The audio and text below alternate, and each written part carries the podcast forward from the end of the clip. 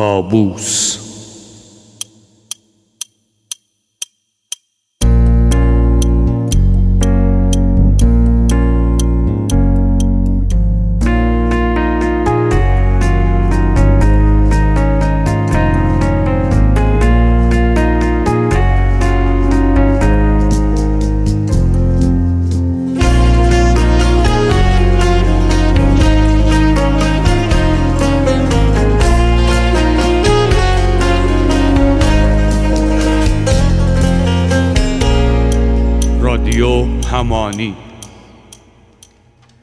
همراهان رادیو همانی خوش آمدید به اپیزود چهارم کابوس. به نظرم اومد دو تا آدم بودن. یکیشون قد بلند بود یکیشون خیلی قد کوتاه غیر طبیعی قد کوتاه بود. بلنده اومد سمت من یه جوری که انگار معمولی چیزی باشه کارتشو در آورد گفت با هم بیا بعد یهو کوچیکه همینجوری که به من نزدیک می‌شد شروع که قدش بلند شدن. انقدر عجیب بود که از خواب پریدم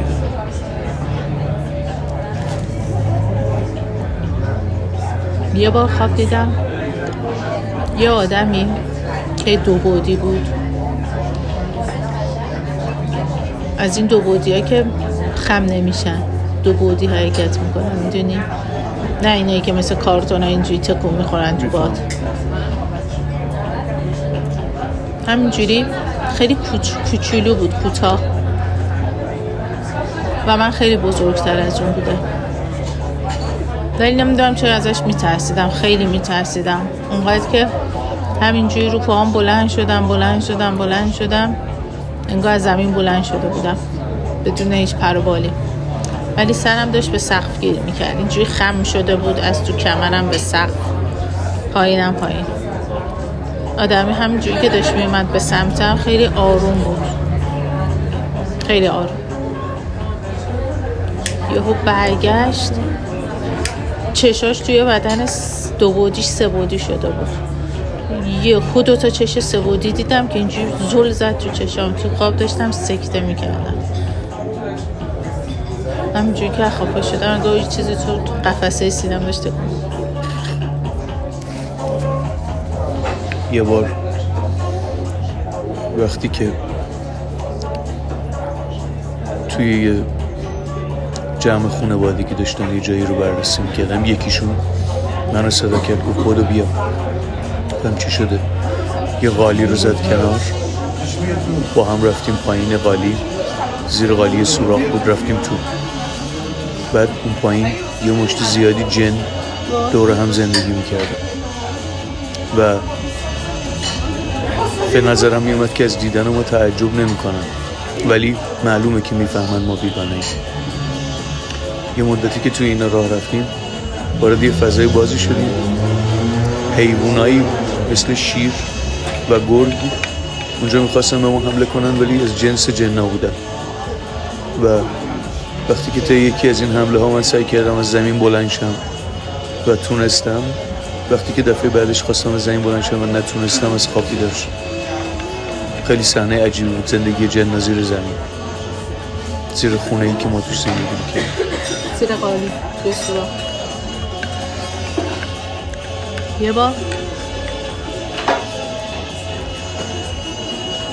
تو همون دوره هایی که دوره های اولی که طالبان رفته بود تو افغانستان. من یادم که توی خواب دیدم که انگار که من توی یه سری کوه هم و می‌دونستم اون کوه ها توی افغانستانه. نمی‌دونم اصلا چه جوری بود که این خواب دیدم. ولی می‌دونستم توی یه سری مکانیه که توی کوههای افغانستانه. نشستم. بزرگ و ستبر. از جایی که نگاه می‌کنم آدم ها شبیه به مورچه به نظر می‌رسن. کوه شدن اما نه. چشم دارم و قلب. قلبی که بسیار تند می‌زند. نگاهشان می‌کنم.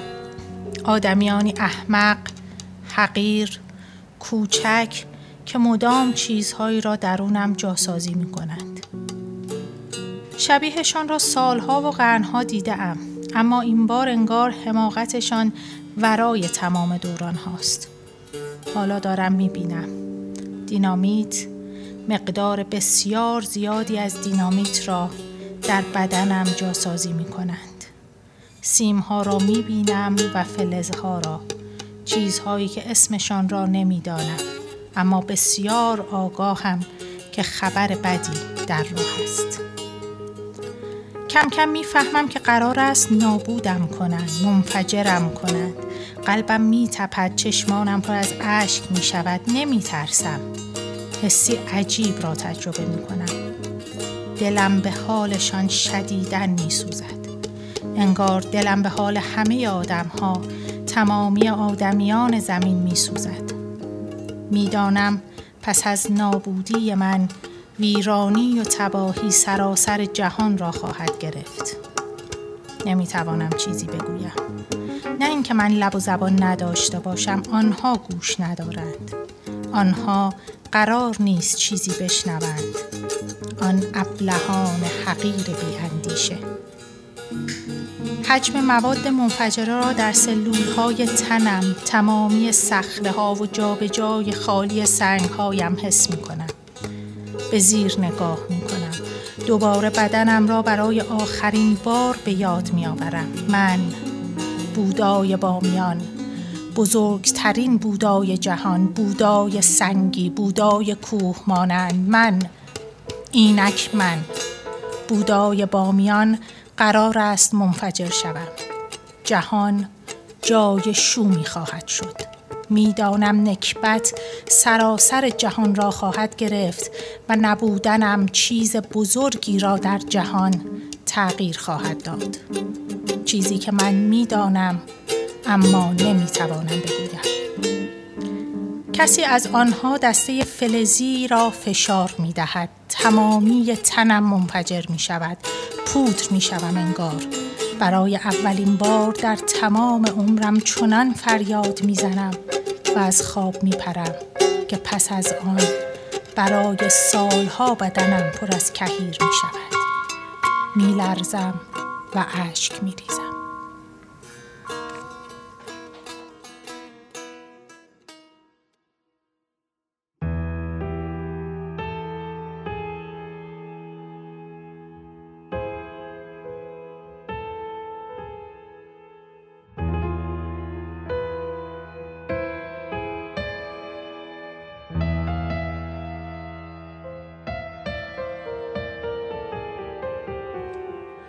این قسمت از حرفهای دارچین خوابهای واقعی او بود و به صورت واقعی در یک کافه در انگام بازگو کردن آنها ضبط شده. ستار و پیانویی که روی آن نواخته شد هم اجرای من حامد ملک بود. و حالا می رویم سراغ سقرات که یک غزل از خودش را برای من می خاند. غزلی از حدود 20 سال پیش.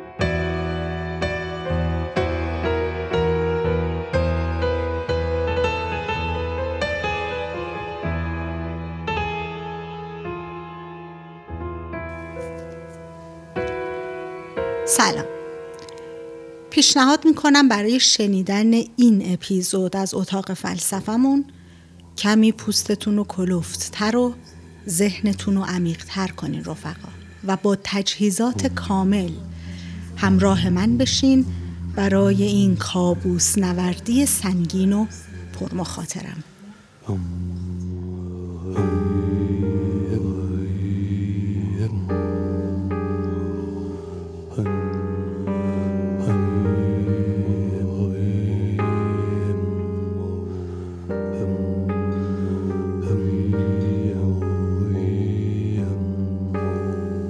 برای شخص من کابوس همیشه مواجهه با جهان پیرامونم بوده.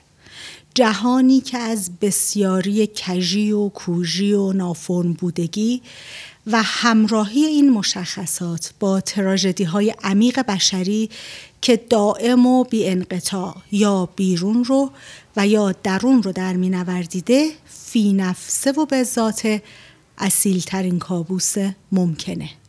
قدر مطلقی برای هر کابوسی که زاییده کابوس آغازین یعنی همین جهان سرپاست. و خب چون دستمون کمتر به ایجاد تغییر یا حتی زدن تلنگر و شکوه و شکوایه بهش می‌رسیده درون مایه این به قول شمس پرنده چهار دیوار گوشتی خودمون رو آماج فریادهای گریز از کابوس هامون قرار میدیم با جان ترسان و محتظری که عرق نترس که آگاهی دهشتناک بر رخساره پرید رنگش نشسته و برشتوار و درست در حال تسخر زدن همون کسیه که میخندید و تو گویی که خبر هولناک رو هنوز نشنیده بود. و این گونه است که زبان به اعتراف قدیسانه می گشاییم که من کودن و گول و خرفت و پیر و بیمارم. بی شرم و گستاخم. عبوس و مست و بیارم. راز انالحق گفتنم را فاش می سازم. امروز فرصت خوب دارم. سخت بیکارم. اما سزای فاش گفتن درد سر باشد تو رو بگردان. از حدیث تلخ خونبارم. این حرفها را من برای تو نمی‌گویم قدیس پاک و دزد بی منظور اسرارم. از روز اول قسمتم دیوانگی بوده است. من از ازل در چرخه شومی گرفتارم. از بس زمانی راست گاهی چپ نگاهم کن. دیگر سرات مستقیمی را سزاوارم. امروز امروز است یا فرداست یا دیروز. من خواب دهشتناک می‌بینم که بیدارم. دیروز رختی از ابد اندازه می کردم امروز نه فردا برایت بخت میارم بختم سیاه و تیره و سخت و اسفناک است. اما برای رفع خصت آرزو دارم این نحسی شفاف و بیالایش خود را میراس این رجالگان پست بگذارم. من کودن و گول و خرفتم. باز می‌خواهی تا بشنوی صاف ناب و خوب بسیارم. بدرود دوستان کابوس نورد کابوس شناس کابوس بشم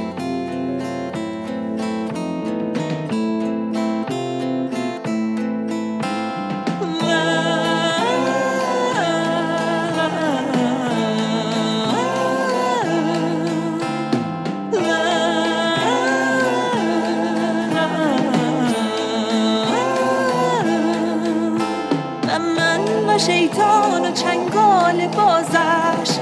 خلا ولای انگشتانش. منی که زخم خورده گیج و مبهود اسیرم. در چنگالم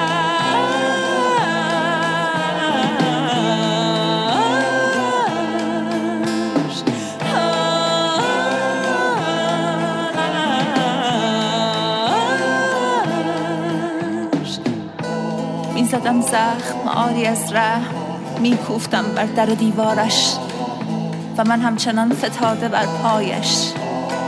اوریان و خیس نیستش رحم در چشمانش. آتش من بینشنگ الوان او سجده نکرده ام. دست از کرنش تو شسته هم به تعرض ها کرده هم.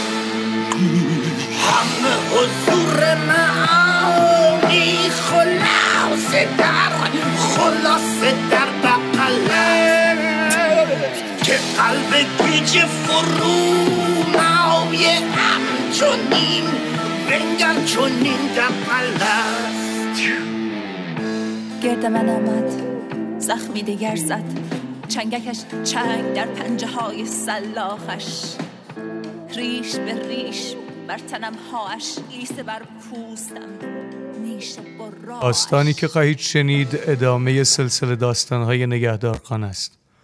نگهدارخانه یک داستان دنباله داره که در مورد مکان مشخصی به نام نگهدارخانه حرف می‌زنه که چجوری داره ساخته میشه چجوری تا اینجا فهمیدیم که کدوم یکی از فرشتگان رو توش نگهداری می‌کنن و اصلا این پروژه نگهداری فرشتگان اعظم در جایی به نام نگهدارخانه یعنی چی؟ توجهتون رو به ادامه این داستان جلب می‌کنم.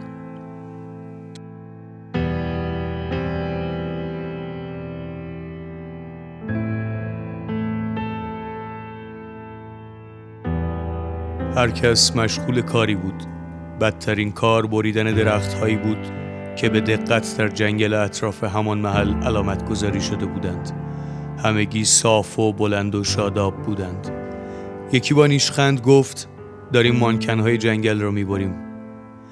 رفیقش در جواب گفت اگر احمقهایی مثل تو درختان به این زیبایی را با مانکنها مقایسه نمی کردند شاید این داستان دستگیری فرشته ها هم راه نمی افتاد و در دلش به دنیایی که در آن زندگی می کرد ناسزایی نثار کرد.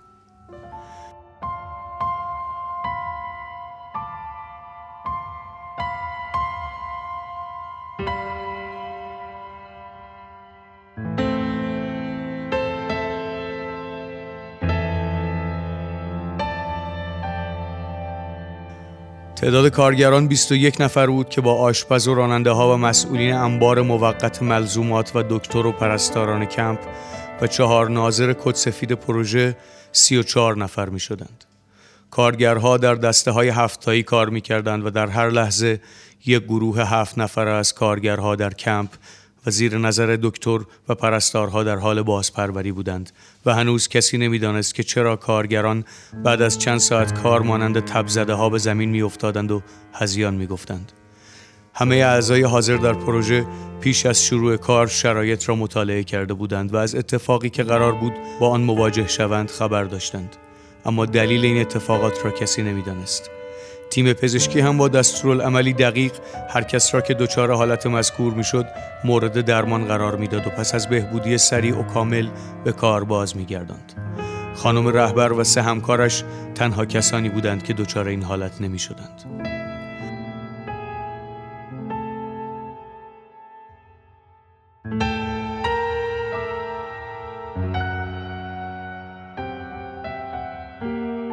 آقایان در کمیته پس از دو روز خواندن اون پوشه گزارش عجیب و پس از دو روز تعجب کردن بیش از اندازه و رایزنی با فلاسفه، دانشمندان ماورایی، اساتید معنوی و حتی بچه های نابغه و پس از دو روز رفتن در خلصه های متفاوت برای دریافت الهامی یا شاید تهدیدی از عالم بالا که کاملا بی نتیجه بود در روز هفتم حکم آغاز پروژه‌ای با نام تلاش برای دریافت کمک اجباری از فرشتگان را به امضای اکثریت هیئت تصمیم گیری رساندند و به خانم رهبر گروه آن هم به صورت تلفنی خبر تایید و آغاز پروژه را اعلام کردند.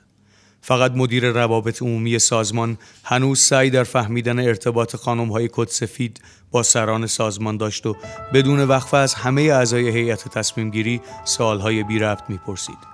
او آخرین نفری بود که به خانم های کد سفید تبریک گفت و برایشان آرزوی موفقیت کرد. و حتی در آخرین لحظات هم نفهمید که چرا وقتی به سفیدی کره چشم خانم رهبر نگاه می کند یاد توپ پنبه‌ای سفیدی می افتد که به الکل آغشته است و آماده برای استفاده قبل و بعد از تزریق.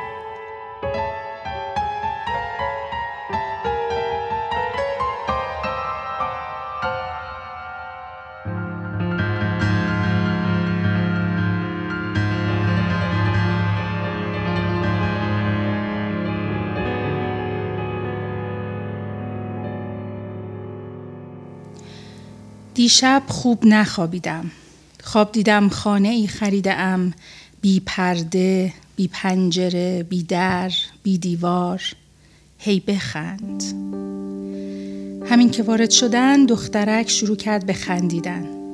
دندانهای سیاه شده و تک و توک افتادهش نشان می‌داد حدوداً شش هفت ساله باشد. پسر نوجوان نگاه عمیقی به من انداخت. چشمهایش غمگین بود و پر از سوال و چهرهش مرا یاد خسرو شکیبایی پانزده ساله میانداخت. خودم را برای ارتباط با یک مراجع نوجوان آماده می کنم. گفت من شما رو یه جا دیدم. دختر دوباره خندید. آره لابد تو خواب. دیشب خواب حمید هامون را دیده بودم. چند شب پیش خواب دیدم که در یک سردابه قرون وسطایی روی یک تخت سنگ مجروحی خوابیده است. جراحان و پرستاران برابرش بیمار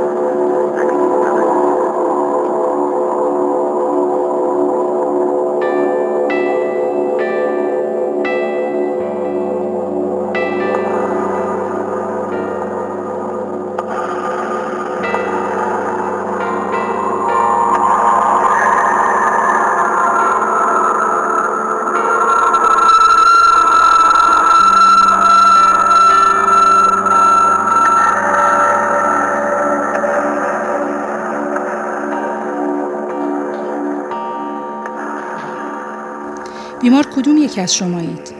مادر روی صندلی کنار من نشست. پسر گفت معلوم نیست و به مادر اشاره کرد. دیوونه شده. دیوونمون کرده. گفتم لطفا شما و خواهرت بیرون باشید من با مامان صحبت کنم. گفت نمیشه. خودش شاید همه چی رو نگه. من باید باشم. مادر با سر اشاره کرد که اشکالی ندارد بماند. خمیازم را فرو می‌خورم. هنوز خوابم میآید. گفت که استراب دارد. بیقرار است. شبها خوابش نمی‌برد. با تنگی نفس و تپش قلب از خواب میپرد. فکر می کند که الان است که بمیرد. انگار هوا نیست. انگار هوا نبود. بلند شدم و پنجره را باز کردم.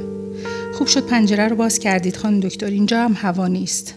روزا هم بیقرارم. بی خودی گریه می کنم خسرو شکیبایی پانزده ساله گفت بی خودی؟ و پوزخندی زد و سر تکان داد. پرسیدم از کی اینجوری شدین؟ یکی دو هفته ای میشه. تو یکی دو هفته پیش اتفاق خاصی افتاده؟ نه. شکیبایی پانزده ساله با تعجب گفت نه واقعا نه به پسرش گفت خواهرتو ببر بیرون دختر با دهان باز و دندانهای افتاده همچنان میخندید و برای بیرون رفتن مقاومت می‌کرد خوش به حالش چه بی سبب می خندد. پنجره را بازتر می کنم و پرده را کامل کنار می زنم. گر گرفتم. می‌پرسم چند سالتونه؟ چهل سال. باز حمید هامون برای ریرا می‌خواند بی پرده بگویمد چیزی نمانده است من چهل ساله خواهم شد با خودم می‌گویم چهل سالگی که آدم مبعوث می شود نه یائسه ولی من گر گرفتم جعبه دستمال کاغذی را جلویش می‌گیرم که دستمالی بردارد جعبه را از دستم می‌گیرد و خودش را باد می‌زند و اشکایش را با دست پاک می‌کند دو سال است با یکی از مردهای فامیل رابطه دارد که دوستش دارد و برای او پول خرج می کند و البته دست به زن هم دارد. شوهرش دست به زن ندارد ولی به او توجهی نمی کند. خرجی هم نمی دهد. همیشه عصبانی است. ده سال است شیشه می کشد نامرد و مخش تعطیل است. صدایش می لرزد. گلویش خشک شده. گلویم را با چای روی میز تر می کنم. یخ کرده و خیلی تلخ است. دلم به هم می خورد. چند وقت پیش برادرش فهمیده به سراغش آمده و کتکش زده زن برادرش به او گفته خانم برادرت از کجا فهمیده بود؟ خودش او را به من معرفی کرد. فکر کنم خودش هم با او رابطه داشت. بعد حسودی شد. برادرم به قصد کشت مرا کتک زد ولی من هیچی نگفتم. به حق حق می افتد. نفسم تنگ است. سرم سنگین شده. بوی سم می آید. نکند حوالی درمانگاه ما مدرسه دخترانه ای باشد. بلند می شوم و پنجره را می بندم. پسر در را باز کرد و وارد اتاق شد. منم رفتم حسابی زدمش خانم دکتر. کی رو؟ دایی رو؟ نه اون مرتیکه رو. پولش تو سرش بخوره. مامانمو دیوونه کرده. این همه بدبختی رو نمی‌بینه. میگه من حالم با اون خوبه. حالا از اون روز ترسیده یارو بره به بابام همه چی رو بگه. شب تا صبح نمیخوابه و همش گریه می‌کنه. یه دارو بدید حالش خوب شه دکتر. دست از این مرتیکه برداره. بغض می‌کند. به خدا دلم می‌خواد خودم از این پنجره پرت کنم بیرون به پنجره بسته نگاه می‌کنم بلند می‌شوم و دستم را روی شانهش می‌گذارم و او را به سمت صندلی هدایت می‌کنم در را باز می کنم و به پذیرش می گویم یک لیوان آب بیاورند. پسر می گوید لازم نیست خانم دکتر. من دو سال وضعیتم همینه. شما به مادرم برس. من حالم خوبه. از نو برایت می نویسم. حال همه ما خوب است. اما تو باور مکن. در اتاق دیمیتر بودیم که هر اپیزود ما رو به دنیای روانکاوی می‌بره. و حالا یک قطعه زیبا رو با هم خواهیم شنید Oh, somewhere deep inside of these bones, an emptiness began to grow. There's something out there far from my home, a longing that I've never. Known. I'm the master of fright and a demon of light, and I'll scare you right out of your pants. To a guy in Kentucky, I'm Mr. Unlucky, and I'm known throughout England and France. And since I am dead, I can take off my head to recite Shakespearean quotations. No animal nor man can scream like I can with the fury of my recitations. But who here would ever pumpkin king with the skeleton grin would tire of his crown. If they only understood he'd give it all up if he only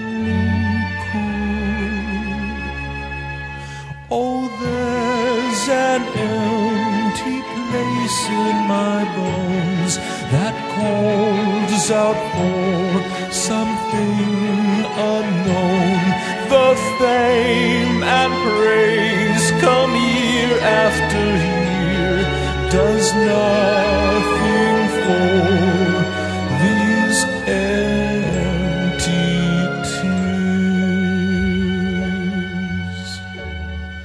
و حالا به سراغ اتاق ماتیلدا میریم که قرار رومانی از ندا شیروی رو به نام ضد خاطرات یک باغ وحش برامون بخونه. دیشب خواب عجیبی دیدم. سر تا پا لباس سفید حریری به تن داشتم. می‌دانستم عرق کردم ترسی ناشناخته از پیرامون تاریکم در تمام سلولهای تنم نشت کرده بود. ساعتها بود که با آن چاه سست عنصر اما خبیس کلنجار رفته بودم و دیگر انگار امیدی به نجات نداشتم ایستاده بودم و در دیوارهای سر به فلک کشیدهش پی روزنی، سوراخی، دری یا راه خروجی میگشتم که فشار سنگین دستی بر شانم نفسم را در سینه حبس کرد. جرأت نمی کردم برگردم و صاحب آن دست سنگین بر شانه فرود آمدم را برانداز کنم. به خود که آمدم اندک زمانی میان زمین و آسمان معلق بودم و سپس بر جایی فرود آمدم که بی تردید می توانم بگویم شانه صاحب دست بود. برای اولین بار صورتم را به سمت صورت دیو بلند قامت چرخاندم و در حالی که از دیدن صورت پوشیده از مویی که تنها دو چشم سرخ در آن میدرخشید شوکه شده بودم پرسیدم هنانه دیو اما پاسخی به من نداد شاید چون لبی برای پاسخ دادن نداشت و انگار مأموریتش را به پایان رسانده باشد به سمتی دیگر روان شد در حالی که من هنوز روی دوشش بودم اما این بار احساس امنیت می کردم. انگار می کردم که من اینجا آمدم تا حقایقی را با چشم ببینم. برای همین سرسپرده به قدم های قول تن داده بودم. وقتی به خودم آمدم از دخم بیرون شده بودیم. معمور بلند قامت با ملایمت من را از شانش پایین گذاشت و بدون کلامی به جهت مخالف جایی که من ایستاده بودم رفت. به اطرافم نگاهی انداختم. زمین سبز گسترده بود پر از گندم های طلایی آماده برداشت. خورشید وسط آسمان بود و تخمین می زدم از ظهر اندکی گذشته باشد. روی زمین پوشیده از چمن مقابل گندمزار به پهلوی چپم دراز کشیدم و به آسمان آبی خیره شدم. احساس آرامش عجیبی داشتم و دلم می‌خواست تا آخر دنیا بر همان حال بمانم که به ناگاه نوری برابرها درخشانتر از نور خورشید میان آسمان اطرافم را در بر گرفت. چنان که چشمهایم را از فشار درخشش نور بستم. صدایی را شنیدم که می گفت با من بیا. چشمهایم را به سختی گوشودم. موجودی خوشقامت و پوشیده در حریری سفید دستهایش را به سمتم دراز کرده بود. با انگشت هایی کشیده و درخشان به شکلی که تمام رگ های خونیش از زیر پوست شفافش نمایان بودند. دوباره تکرار کرد با من بیا. صورتش را از حجوم زیاد نور نمی‌دیدم اما خوشایندی صدای پرتنین و مخملینش به نظرم آشنا می آمد جوری که انگار پیش از این کسی با همین صدا خطابم کرده باشد. خوشه گندمم. به گندمزار نگاه کردم. خواستم برخیزم و همراهش بروم. اما نیازی عجیب بر جانم چنگ انداخته بود. با همه وجودم احساس می کردم ضعیف و گرسنه‌ام و دوست دارم سینه‌ام را بمکم. اول گمان می کردم این کاری عبس است و سخت و امکان پذیر نیست. اما به همان شکل که بر پهلو خوابیده بودم نوک سینه چپم را به راحتی هرچه تمامتر به دهان گذاشتم و با لذت مکیدم. چنان که دیگر میل رفتن به هیچ جایی با هیچ کسی را در سر نداشتم. من حکم نوزادی را پیدا کرده بودم که خودش مادرانه پستانش را در دهانش گذاشته بود تا سیرابش کند.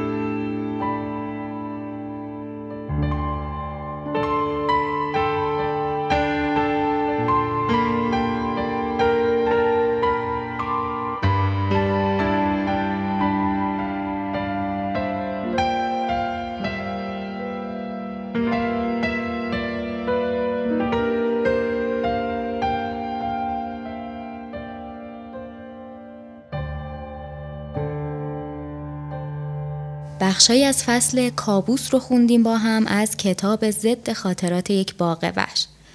نویسنده این کتاب از اتفاق خیلی جای دوری نیست همین اتاق بغلی ماست می‌خوام بهتون بگم که این کتاب رو تا گرد همانی بعدی نگاهی بهش بندازید بخونیدش اونجا بیشتر راجبش با هم صحبت می‌کنیم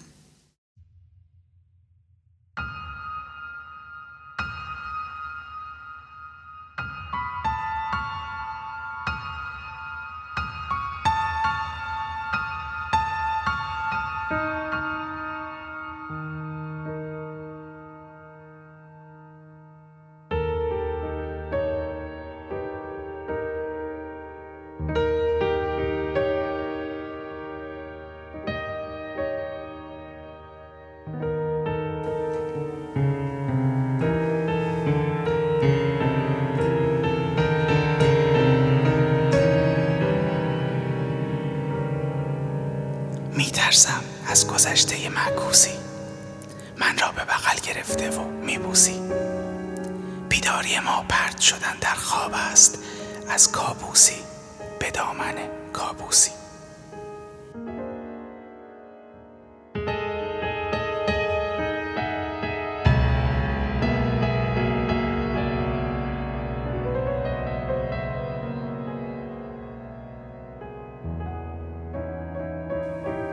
دردی نیست. الا سختی باور آوردن به اینکه دردی نیست از روزی که تو رفته ای که دروغ نمی‌گویم اگر می‌گویم تو همه چیزی. دردی حتی دردی. چاقوی تو تیز بالا بلند جانم. چاقوی تو از پشت. چه زهرالوده با چشمهات پشت می‌کنی مهربان. و حس گمگشتگی معصومانه کودکی را برایم باقی می‌گذاری. وسط خیابانهای پر ازدهام بی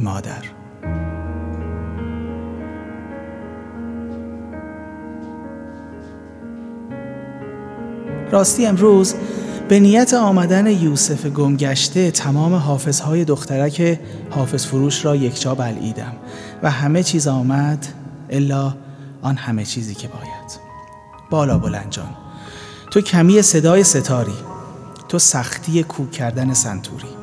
تو از وزن افتادگی های مصنوی شاعر دیوان شمسی. تو خیال بر جای مانده از واقعی ترین حقیقت از دست رفته ای تو گوهی کسافت دیوانه عوضی. تو گوهی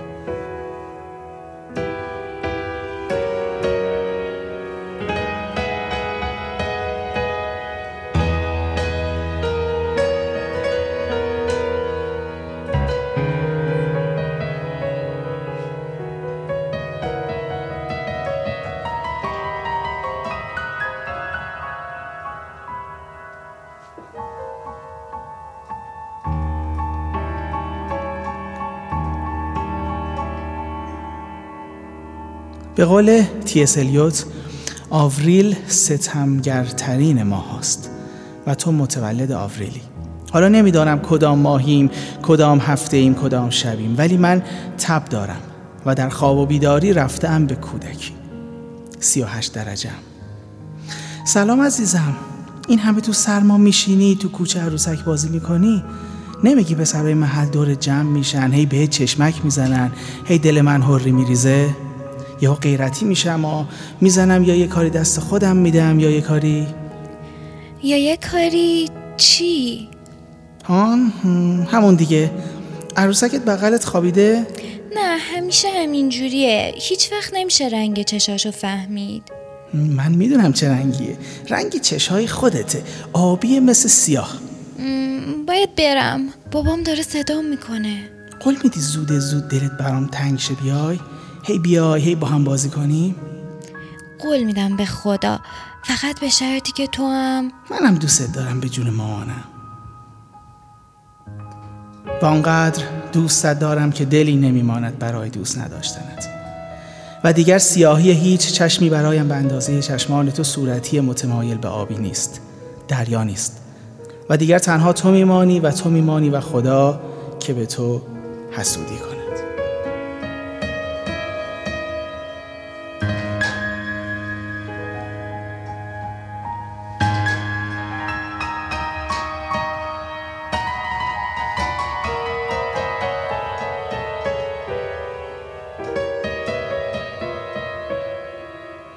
39 درجه را رد کردم. دلا دیدی که خورشید از شب سرد.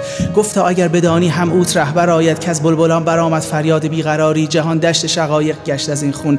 مرهم به دست و ما را مجروح می‌گذاری. چون از حال بستانه باد نوبهاری. چو آتش سرز خاک سر برآورد. گل نسبتی ندارد در گوشه تنهایی. تو در میان گلها چون گل میان خاری. طلوع من طلوع من. ای درد تو هم درمان. زمین آسمان گل رنگ و گلگون. در بستر ناکامی. و یاد تو هم مونس. با روی دل فریبت.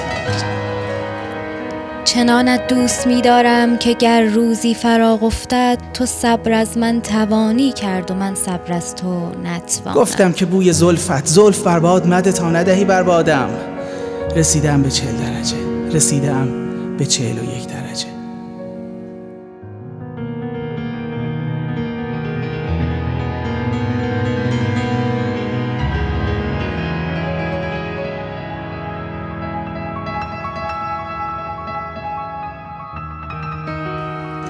میترسم از گذشته معکوسی. من را به بغل گرفته و میبوسی. بیداری ما پرد شدن در خواب است. از کابوسی به دامن کابوسی.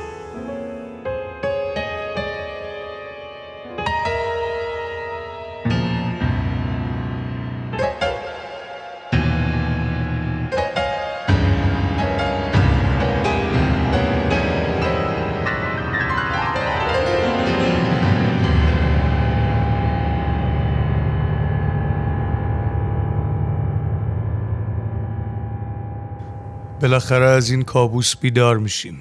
یه روزی از این کابوس بیدار میشیم. مرسی که در این اپیزود همراه ما بودید. نظرات خودتون رو با ما در میون بذارید. از طریق کانال تلگرام اینستاگرام و افزونه ثرد ما رو دنبال کنین. امیدوارم همتون رو اونجا ببینیم نظراتتون رو بشنویم و اگر پادکست ما رو دوست داشتید خوشحال میشیم به دوستاتون هم معرفیش کنین. قطعات live اجرا شده در پادکست بعضیش در حین ریکورد کردن خود متن پادکست و بعضیهاش هم در واقع به صورت موسیقی زمینه کار بنده حامد ملک هست و موسیقی که در ادامه میشنوین یکی از ساخته های من به نام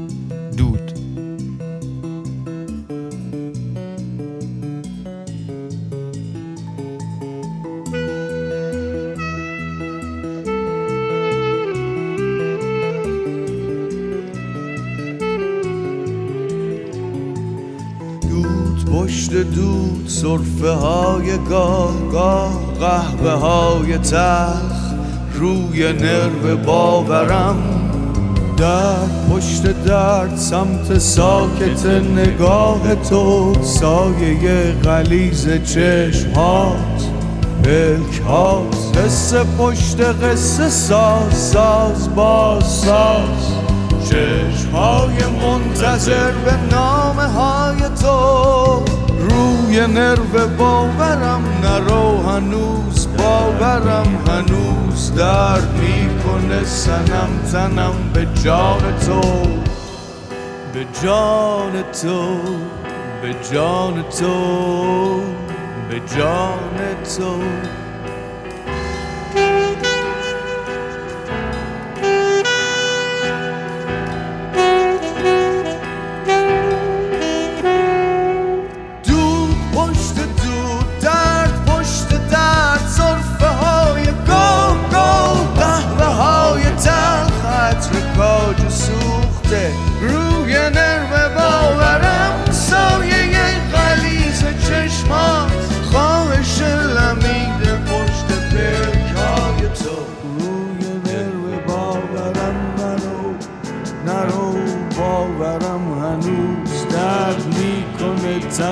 سنم تنم نرو.